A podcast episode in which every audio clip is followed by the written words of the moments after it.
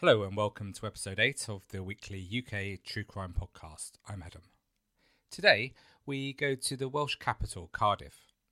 As you'll know, this podcast tends to focus on smaller, lesser known crimes.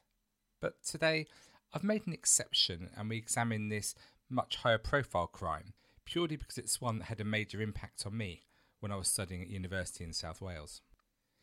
Lynette White was born on the 5th of January 1967 to parents Terry and Peggy. They split when Lynette was young, and soon after, Terry married 16 year old Carol White. The two lived in Cardiff, and Terry's daughter with Peggy, Lynette, lived with them, and the two children of their own they went on to have. This was a son, Terence, and a daughter called Kyra. Both of the younger children doted on their elder stepsister, and Dad Terry idolised Lynette, showering her with love. Lynette was a pupil at Rumney High School in Cardiff, but she left school without any qualifications, and she was attracted to the nightlife of the Cardiff docks area, so she moved into a bedsit there. Although it's hard to believe now, with the transformation of the docks in Cardiff, this was the seedy red light district of Cardiff back then, and Lynette was working as a prostitute in the area. Towards the end of 1987, she was interviewed by Tim Rogers, a BBC Wales journalist, as part of an investigation into child prostitution. Rogers said that Lynette was probably the most visible prostitute working in Cardiff at that time. She told Rogers she'd been working as a prostitute since the age of 14, when she'd been drugged and taken to Bristol by a gang of men who forced her into prostitution. After making her way back to South Wales, she had found herself trapped in a continual spiral of prostitution. In 1988, now aged 20, Lynette was living in a flat in Dorset Street, Cardiff, with her boyfriend Stephen Pineapple Miller. Miller was black, and he was known locally as Pineapple due to the way he wore his dreadlocks bunched on top of his head. Miller was a Londoner who'd been in Cardiff just for a short time, and he became both Lynette's boyfriend and her pimp. Lynette was Miller's only source of money, and she felt under pressure to work the streets to fund his cocaine addiction. Lynette was also a regular user of cocaine. Pretty and popular with clients, Lynette could earn up to £100 a night. Of that £100, Miller would take up to £90 for himself. Friends say that Lynette was under pressure from Miller to make money all the time. She worked on Christmas Eve, Christmas Day, Boxing Day, New Year's Eve, and New Year's Day. Each day the routine was the same. Miller would drive her to Riverside in Cardiff, where she worked, before meeting with her at the North Star Club in the evenings to collect her earnings. On the 9th of February 1988, Lynette disappeared. Her neighbours, Paul Coombs and Ian Johnson, who were renting rooms in the same house, thought it was very odd. Coombs saw Lindsay regularly, and it was unusual for her to vanish. Worried about her, he began his own investigation amongst prostitutes who worked nearby. Earlier that month, Leanne Vilday, another prostitute, had loaned Lynette the keys to a flat above a bookies where she entertained clients at Flat 1, 7th St James Street in Cardiff. Leanne was unable to access the flat without the key and by the 14th of February, she hadn't seen Lynette for six days, and she was also looking for her. Lynette was due to be called as a witness for the prosecution in two upcoming court cases, so it was assumed she'd deliberately been keeping a low profile to avoid giving evidence. They were serious cases too, with the first being an allegation of attempted murder, and the second was an allegation of attempting to procure the services of a 13 year old girl for prostitution. When Lynette disappeared, the police began actively searching for her, and a judge issued a warrant for her arrest to ensure that she attended the first trial, which was scheduled for Cardiff Crown Court on the 15th of February 1988. William Demond was a local man who used to drive to the Bute Town area of Cardiff every evening to talk with prostitutes, who he insisted he never used professionally, and he'd developed a friendship of sorts with Vilday and Lynette. On February the 14th, he spoke to Vilday, who asked him to drive her to the flat in James's Street. When there, she asked another flat occupier to drop a spare set of keys from a window, and she let herself in through the main door. But even then, she could not enter her own flat. She returned to the car and was clearly concerned. She could see through the letterbox that the door to the kitchen was closed when it was normally left open, secured by a rope tied to the handle and a worktop. Demond drove her to Bute Town Police Station, where she spoke to two police officers and explained their concerns about Lynette. PC Johnson was aware that Lynette was a missing witness in a court case and that officers had also been looking for her. PC Anthony Prosser had spent much of the weekend looking for Lynette, and along with two of his colleagues, he drove to James Street hoping to arrest her. While Demond and Vilday waited outside, the police officers had to force entry, which they did so by kicking in an internal door. On searching the bedroom, they found Lynette's lifeless body. It was 9:17 p.m. The room was sparse, with a bed being the only item of furniture. Lynette's dead body was lying between the foot of the bed, which was the room's only furniture. She was still clothed, but with one shoe off. Her throat had been cut from the right ear across the front and around to the left side of her neck, exposing the bones of her spine. There were multiple stab wounds to her chest and breasts, and other wounds to her face, stomach, arms, wrists, and inner thighs, as well as defensive wounds on her hands, suggesting that she'd fought desperately for her life. The pathologist, Professor Bernard Knight, described it as a mutilating attack with sexual overtones, and he identified a total of 69 wounds. Although she had been stabbed seven times in the heart, he concluded it was the throat injury which killed her. He said, It would require considerable force because the skin, muscles, larynx, and voice box had been cut right down to the neck bone. Speculating on how the wound could have been inflicted, he said it was a normal reflex for a person to keep their head down in such a situation, and her head may have been forcibly held back for the knife wound to be inflicted. One of the two t shirts Lynette was wearing was absolutely lacerated. It, it was said it looked like a, like a colander. There was heavy blood staining to the base of the bed, the carpet, and the walls of the room. There was, however, very little blood on the mattress, where an opened but unused condom was found. Forensic examination found 150 different sets of finger and palm prints at the flat, which, which you might expect for the purposes it was being used. Azoospermic semen, this is a fertility condition which is sometimes known as no sperm count, was found present both in Lynette's vagina and her underwear, which pathologists determined had been deposited there within six hours of her death. Some of the blood found on Lynette's clothing, including her exposed sock, was found to be from a male with the blood type AB. Lynette's wristwatch had stopped at 1:45 a.m. This is likely to be her time of death, and it's backed up by witnesses in the local area who heard screams in the early hours of the morning between 1:30 and 2. The subsequent murder inquiry was led by Detective Chief Superintendent John Williams, the head of South Wales CID. Williams had joined the police back in 1954 when aged just 16 and he'd worked his way through the ranks. Due to the nature of Lynette's work and the chaotic life she led, there were no shortage of suspects. Appeals for information led to a number of witnesses describing a white male, approximately 5'8 to 5'10, aged in his mid 30s, with dark hair and a dishevelled appearance. He was seen in a distressed state in the vicinity of the James Street flat in the early hours of Valentine's Day.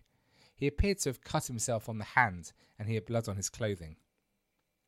An e-fit of the suspect was compiled, and in March 1988, Williams appeared on the BBC television programme Crime Watch UK, appealing for information about this man who police believed was responsible for Lynette's murder. On the 25th of February, the police detained an individual who bore a striking resemblance to the e-fit but he was released the following day after providing an alibi which was supported by a third party. The suspect seen outside the flat was never possibly identified. Another person of interest was Francine Caudle, the accused in the court case due to have taken place in February, where Lynette was due to give evidence. Caudle and her mother Peggy were both questioned by police. However, the discovery of the blood group found on Lynette's clothing wasn't a match, and this enabled the police to eliminate them both from their inquiries. Lynette's boyfriend, Stephen Miller, was another key suspect. The police initially questioned him the day after Lynette's body was found, but he was able to give a clear statement detailing his whereabouts during the key times. Another witness also gave a statement to the police supporting his movements. When Miller was initially questioned, he was still wearing the clothes he'd been wearing at the time of the murder. These were dirty and unwashed. The police even joked with Miller during his initial interview that he should sit in the opposite corner of the room due to the smell of his clothing. Crucially, there were no traces of blood at all found on them. His car was also forensically examined with no result, and his blood type did not match that found on Lynette's clothing. Miller was released without charge, with detectives confirming that he'd been ruled out of their investigations. By April, officers on the case had compiled a list of 12 people potentially of interest to them based on their previous criminal activities. One of these people was referred to only as Mr. X. He was a convicted sex offender and paedophile who lived around 20 minutes driving distance from where Lynette was killed. This man had a history of using prostitutes, and he admitted that he'd previously paid Lynette for sex. With a history of mental illness, he'd been classified as a psychopath by his doctor. When interviewed by the police, Mr. X couldn't provide an alibi to cover the key times, and he was blood type AB. He was brought in for questioning and interview. Detective Constables Graham Togood and Paul Fish, they thought he was guilty, and they believed that had he been pressed, he would have confessed to Lynette's murder. But instead, it was decided to adopt a softly, softly approach until they had the DNA results from the crime scene. On the 19th of October, Mr. X was placed under surveillance for three days. And by the 25th of October, the detective Mouncher was so convinced that Mr. X was their man, he requested further surveillance, which took place between the 27th and the 30th of October. On the 7th of November, detectives informed DCS Williams that Mr. X was now the prime suspect. But to the immense frustration of the police, just two days later, the results of the DNA analysis completely eliminated Mr. X from their investigation. Now their case against Mr. X no longer stood up, the police went back to looking at statements from other witnesses. Among them were statements from Paul Atkins and Mark Grommek. Grommek lived in the flat immediately above where Lynette was murdered. Both men gave alibis for their whereabouts at the time of the murder, but under pressure from the police, Atkins eventually gave a statement on the 26th of April in which he first said that Grommek had killed Lynette and then confessed to killing her himself. Detectives recorded that Atkins first stated that Grommek had gone to the flat to have sex with Lynette, and after hearing a scream, Atkins went down and saw Grommek exiting the flat covered in blood and carrying a blood-stained knife. Atkins later said he'd met White himself in the Custom House pub and went back to the flat to have sex with her. He then wrestled her to the floor, sat astride her, and stabbed her. Now, as this statement contained four completely different accounts in the one document, it wasn't treated seriously. Both Atkins and Grommek, they were homosexual men and had previous convictions for petty crimes, which made them, in the view of Satish Sekar, who has written extensively on this case, he, he thinks this made them very susceptible to police pressure and it could explain why the stories changed according to what they thought the police wanted to hear from them. Yusuf Abdullahi had been questioned as part of the routine door to door inquiries. At the time of the murder, he'd been working on board the ship MV Coral Sea, which was some eight miles away in Barry Docks. Although he did not realise this at the time, his common law wife, Jackie Harris, was having an affair with Jeff Smith, who was a South Wales police officer attached to the Vice Squad. His common law brother in law, Ronnie Williams, was also a police informant. Williams began passing information to the police in March 1988, much of it unreliable, including a claim that Lynette had not actually been killed in the flat, but she'd been stabbed in the Casablanca club in Butetown before being moved to the flat in James Street. Initially, he claimed that Abdullahi knew the identity of the killer and was concealing this information, but later he began to implicate him more directly with the murder and claimed that he'd been able to leave work at the Coral Sea in the night of the murder without his colleagues being aware. Lynette's friend Leanne Vilday had also been placed under pressure during the interviews, particularly as it was she who had initially raised the alarm with the police, who felt that she may be concealing information. The police arrived at her home every day, which actually led to her being asked to leave the flat she shared with her friend Angela Psaila, who was also a prostitute. She began lodging with another couple who also complained that the police were calling around to speak with her on an almost daily basis. Vilday was particularly vulnerable to pressure from police to help their inquiry, as she was a, a lesbian, a single parent, a drug addict, and a prostitute. On the 19th of May, while drunk, Vilday eventually named Stephen Miller and Abdullahi as the killers in front of several other prostitutes. That evening, she was questioned by police again and agreed that she had named the two men while she was drunk, but she said this was a false accusation it was just drunken rambling.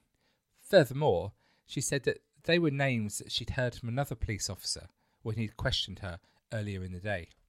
Vilday was asked by the police if she would agree to be hypnotised, and a session with a hypnotherapist was scheduled. However, no new information came from this. Violet Perriam knew a number of police officers through her work at a local health club and as a bar person at a Cardiff yacht club. On the 10th of November, the day after Mr. X was cleared of any involvement in the murder, Perriam told police that she'd been driving home from the club and had passed the flat at about 1.30am on the night that Lynette was murdered. She claimed that she saw four excited black males outside the building, arguing and gesticulating, and she recognised two of them as John Actie and Rashid Omar. John Actie had earlier responded to the door to door inquiries and told police on the night of the murder he'd gone to the Casablanca club at around midnight and had left there at about 3.30am. John Actie was a cousin of Leanne Vilday's boyfriend, Ronnie Actie. Police saw this as the breakthrough needed following the collapse of the case against Mr. X. Her allegation that she saw John Actie and others at or near the scene of the murder allowed the investigation to take a whole new direction. Angela Psaila, who we spoke about a few minutes ago, lived in a flat in Butetown with a clear view of the front of 7 James Street. Another very vulnerable witness, she had an IQ of just 55. Armed with Perriam's statement placing the group of black men outside the flat at the time of the murder, the police questioned her on the 17th of November and insisted that she was somehow connected with the crime. In the first of two statements she made that day, Psaila claimed that Miller visited her about 1am on the 14th of February looking for Lynette. Just two and a half hours later, she gave another statement claiming she saw Miller, John and Ronnie Actie, Abdullahi, Tony Paris, and another man outside the flat. She also claimed to have heard screams from the flat and to have seen Ronnie Actie talking to someone in the window of Grommek's flat before being let into the building. Momentum seemed to be picking up here, and the police excitement grew as their investigation appeared to be making some clear progress. They visited again Grommek and Atkins on the same day to take new statements. They both now said they'd seen a group of men outside the flat, including Ronnie Actie and Abdullahi. In his morning interview, Grommek stated he knew nothing about Lynette's murder, but by the afternoon, he gave a very detailed account of the circumstances surrounding the crime. Grommek also said that he'd opened the door to the building to let Ronnie Actie in, and both he and Atkins now claimed they too had heard screams that night. On the 6th of December, Psaila was interviewed again. This time, she told police she'd actually been present at St Clair's court with Vilday. She'd heard screams and went to the flat at 7th James Street. On the same day, Vilday, Grommek, and Atkins all decided independently to go to the police and change their stories about what had happened. Vilday said that when she heard screams, she went to the flat. Also, there were Miller, Abdullahi, Ronnie Actie, Tony Miller, that's Stephen Miller's brother, and an unnamed man of mixed race. Lynette's body was lying in the flat. The statements given by Grommek and Atkins fully agreed with this new version of what happened. It just seems an unbelievable coincidence that all these vulnerable witnesses independently provided a new version of events on the same day. But based on these statements, the police were now convinced they'd identified the culprits and it was time to swoop. Events picked up pace. The next day, the police arrested Stephen and Tony Miller, Yusuf Abdullahi, Ronnie Actie, Rashid Omar, and Martin Tucker. John Actie and Tony Paris were arrested on the following day. On the 10th of December, the results of Psaila's blood test came through showing she was type AB, the same as found on Lynette's sock and trousers. Police interviewed her again, insisting it was her blood they'd found on Lynette. Pasela changed her story once again. This time, she told officers that she and Vilday had actually taken part in Lynette's murder. She named Stephen and Tony Miller, Ronnie and John Actie, Tony Paris, and Abdullahi as the other killers and said Vilday had actually been responsible for cutting Lynette's throat. Incredibly, Vilday then gave a new statement later the same day, this time naming Stephen Miller, Ronnie and John Actie, Abdullahi and Paris as the killers, and revealing that the men had made her and Psaila cut one of Lynette's wrists to ensure their complicity and continue in silence. The police now turned their attention back to Lynette's boyfriend, Stephen Miller. For the next four days, Miller was interviewed 19 separate times over a time span of 13 hours. For the first two interviews, police did not allow him to have a solicitor present. Despite the chaotic lifestyle lived by Miller, he only had a mental age of 11 years old, so this must have put him under tremendous pressure. Finally, after denying involvement in the murder 300 times, Miller cracked and confessed to killing Lynette. He also implicated the other men suspected by police. The trial of the five men took place in Wales at Swansea Crown Court, starting on the 5th of October 1989. However, it was halted on the 26th of February 1990 by the sudden death of the judge, Mr. Justice McNeill, from a heart attack. The retrial, again at Swansea Crown Court, began on the 14th of May 1990. At 197 days, it was at the time the longest trial in British legal history, and it concluded on the 22nd of November with Tony Paris, Yusuf Abdullahi, and Stephen Miller being found guilty of murder and sentenced to life in prison. Cousins Ronnie and John Actie were acquitted of the murder, but the case had taken a terrible toll on both, who'd already spent two years in custody. Ronnie was later found dead in his back garden in September 2007, but police said there were no suspicious circumstances. The estimated cost of this trial to British taxpayers was over £10 million. The local community in Cardiff was enraged with the verdict, with local opinion strongly feeling the men were innocent. There was also a huge race issue. The main suspect seen at the time was white, and yet five black men had been sent for trial. Graffiti covered the walls of Butetown and Tiger Bay, repeating the men's claims of innocence. The co defendants hardly knew each other and didn't socialise together. The evidence for the conviction appeared very weak and there was no forensic evidence. A number of investigative journalists also became very interested in this case, and television documentaries on BBC One with Panorama and also Channel 4, they ran investigations questioning the validity of these convictions. Other supporters of the so called Cardiff Three included Al Sharpton, the American civil rights leader, who's now a trusted advisor to Barack Obama. In an address he gave in Cardiff at the time, he said, I'm happy to be here to talk to you about the injustice that's happened to these three brothers. It is clear that it is only because of their socio-economic and racial status that they are in jail. With the pressure building, the authorities had no choice but to allow the convicted men to appeal against their convictions, and their appeal was held over four days in December 1992.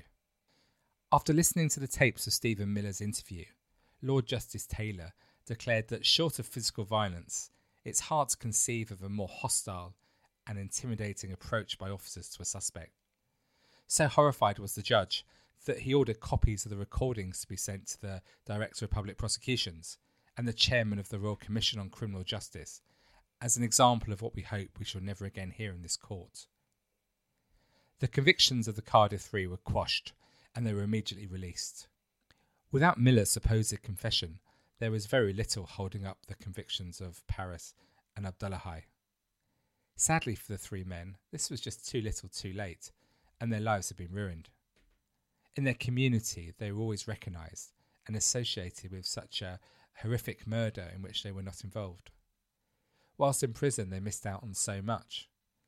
Tony Paris tells how just before his release, his, his father died. He said, In prison, I remember the priest came into my cell at 5 to 11. I looked at my watch. I knew my father had died.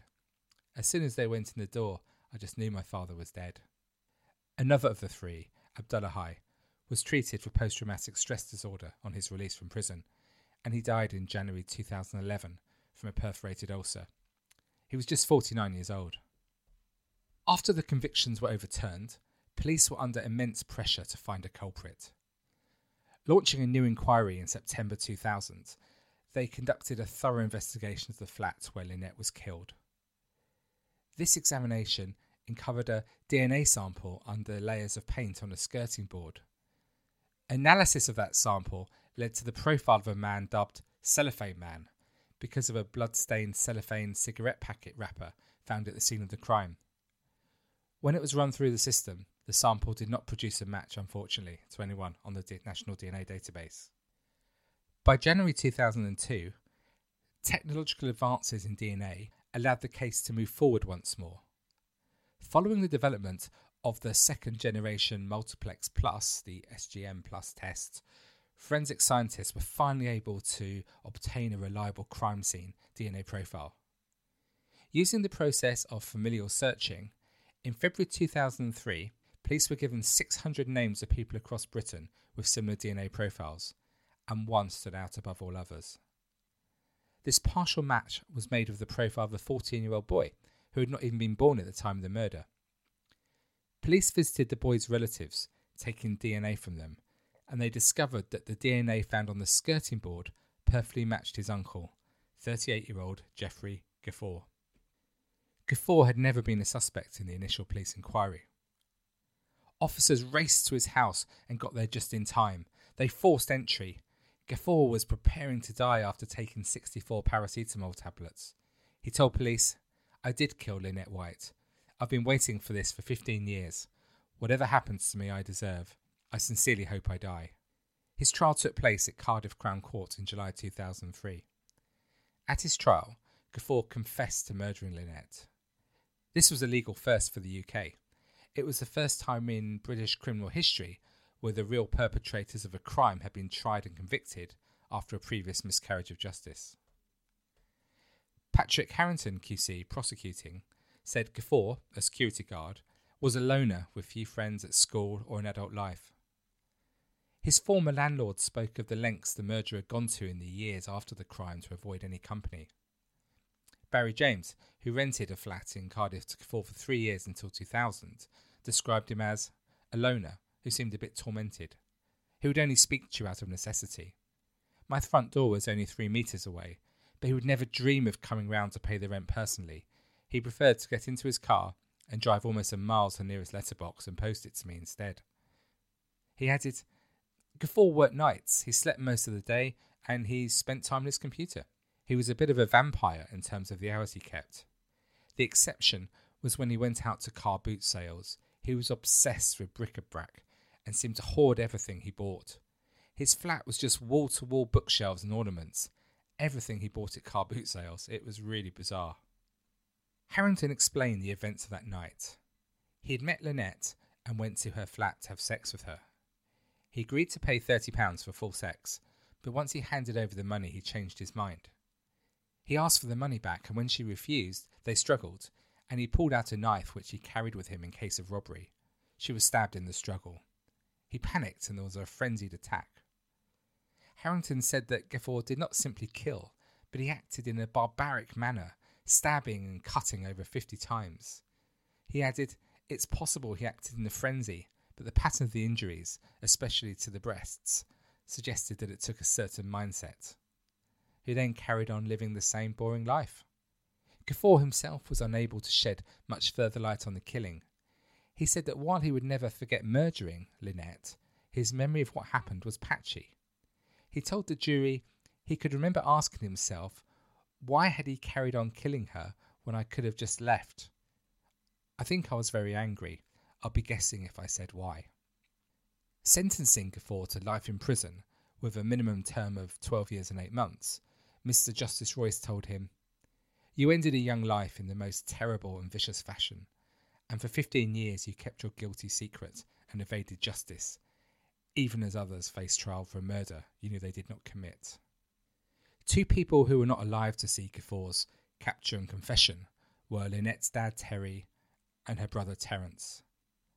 Both were haunted by Lynette's murder and found it hard to cope with her death.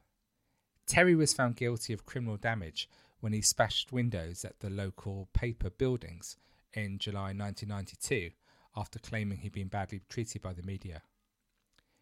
In January 1996, he was given a 12 month suspended sentence for possessing a firearm with intent to cause fear of violence after admitting threatening John Actie, one of the men who was acquitted of killing Lynette.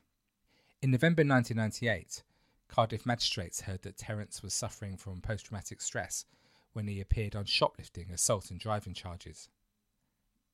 The court was told that Lynette's murder, when he was still a teenager, had sent him on a downward spiral of offending.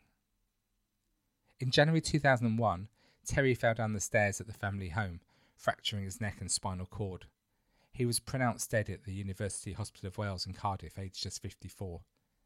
A police officer involved in the case at the time told how the murder had just preyed on his mind night and day. Before the year was out, Lynette's brother Terence was also dead after overdosing on alcohol, tranquilizers, and heroin. He was just 28 years old. Carol says that as well as murdering Lynette, Gafoor is just as responsible for the terrible toll it's taken on the rest of her family and the strain they've been forced to live under for the last 15 years. My daughter suffered, my family suffered, Lynn's auntie and family suffered. They've been ill and under the doctors. I've had constant nightmares and been in and out of hospital, said Carol, and all because of this monster. I had to live with my husband and son who suffered terribly. Now they are dead. I lost them both in 10 months to this person. As far as I'm concerned, he killed my daughter and he also killed Terry and Terence. Two of the men wrongly convicted of Lynette's murder, Tony Paris and Yusuf Abdullahi, were in court as Gafoor made his admission. Speaking outside the court, Paris said, I'm very happy this is a good day. It's been a struggle, but we kept our heads up and kept going forward, hoping the day would come. Gafoor is a horrible person who deserves what he gets. He destroyed us all. I hope he spends the rest of his life in jail. Still bitter about the initial investigation, Paris added, I'm happy that South Wales police have done their job the second time around. We were set up by the police, who got people to lie to put us in jail. Now the world knows we were right and we never did anything. Are the original officers going to be allowed to retire and enjoy their pensions? It wasn't just Paris who was angry at the way the police had handled the initial investigation. The pressure following Gafoor's conviction continued to build in the authorities, and in November 2004, the Independent Police Complaints Commission announced it would carry out a reinvestigation into the original police inquiry. From April 2005, a number of police officers were arrested in connection with offences of false imprisonment, conspiring to pervert the course of justice, and misconduct in public office. In March 2009, the Special Crime Division of the Crown Prosecution Service announced there was sufficient evidence to prosecute officers involved in the initial investigation. In the meantime, in February 2007, four witnesses who gave evidence at the original murder trial were charged with perjury. In December 2008, three of the accused, Angela Psaila, Leanne Vilday, the two prostitutes we spoke about earlier, and Mark Grommek, who was White's neighbour, were found guilty of committing perjury and each sentenced to 18 months in prison. Vilday's evidence to the court accused detectives of threatening to prosecute her for the murder of, of Lynette herself and threatening her that her young son would be orphaned unless she changed her story. Mark Grommek tried to rely on a defence of duress, but the jury held him accountable for the lies he told in court, despite both sides agreeing he told the truth for eight months and he'd only changed his account after extreme pressure from the police. Grommek stated in court that a detective had thrown a chair during an interview and threatened him with a blanket job. That's when they put a blanket over him and beating him so that his marks would not show. He also told the court he was threatened with false imprisonment unless he too changed his story. By the time the officers involved in the original investigation came to stand trial, all eight had been allowed to retire. On July 2011, the case commenced at Swansea Crown Court, with the eight retired officers charged with conspiracy to pervert the course of justice, with four others due to face trial in 2012.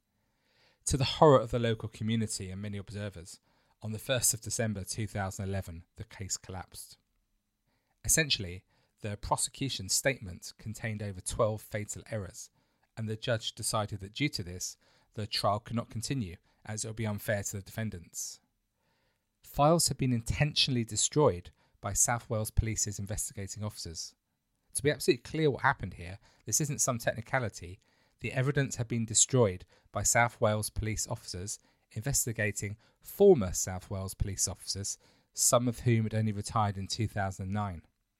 Many commented that the decision for South Wales Police to investigate their ex colleagues was poor judgment to say the very, very least.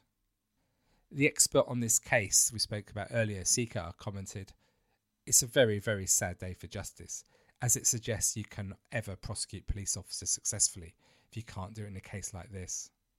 Tom Mangold, the respected BBC journalist and broadcaster who covered the case for Panorama in 1992 and 2012, called it the biggest scandal in the history of British justice.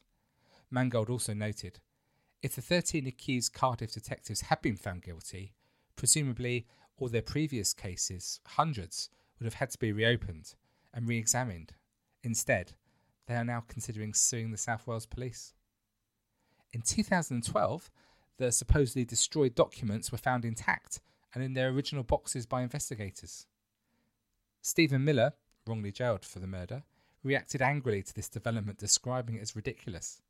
He told the Independent newspaper, There has to be a public inquiry. Some of my co accused have now passed away. Where is the justice for them? Astonishingly, following the collapse of this trial, eight former police officers and seven others sued South Wales Police for damage to their reputations.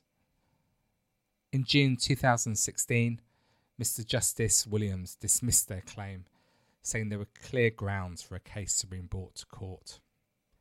Understandably, there is still bitterness in this case around the conduct of the police, and there's so much outstanding analysis and commentary on this, but that's for a different podcast to this. There are also issues for the courts, including how the tariff for Gafoor was sh- shorter than the ones given to the innocent men wrongly convicted. Granted, this was a difficult case for police, as Gafoor didn't fit the mould of the traditional killer. After such a violent attack as he carried out on Lynette, we would have expected him to carry out more attacks to satisfy this bloodlust. Except for an instant four years after killing Lynette, when he attacked a colleague with a brick, there was nothing until he was caught 11 and a half years later. The final thoughts to conclude is it's really what we see in so many true crime cases.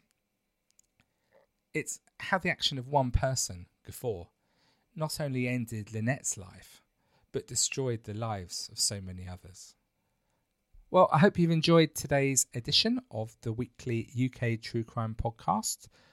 Please head to our website at uktruecrime.com, sign up there and hear about some pretty exciting plans we have for this year. Leave us a review on iTunes and join us next week. Until then, bye for now.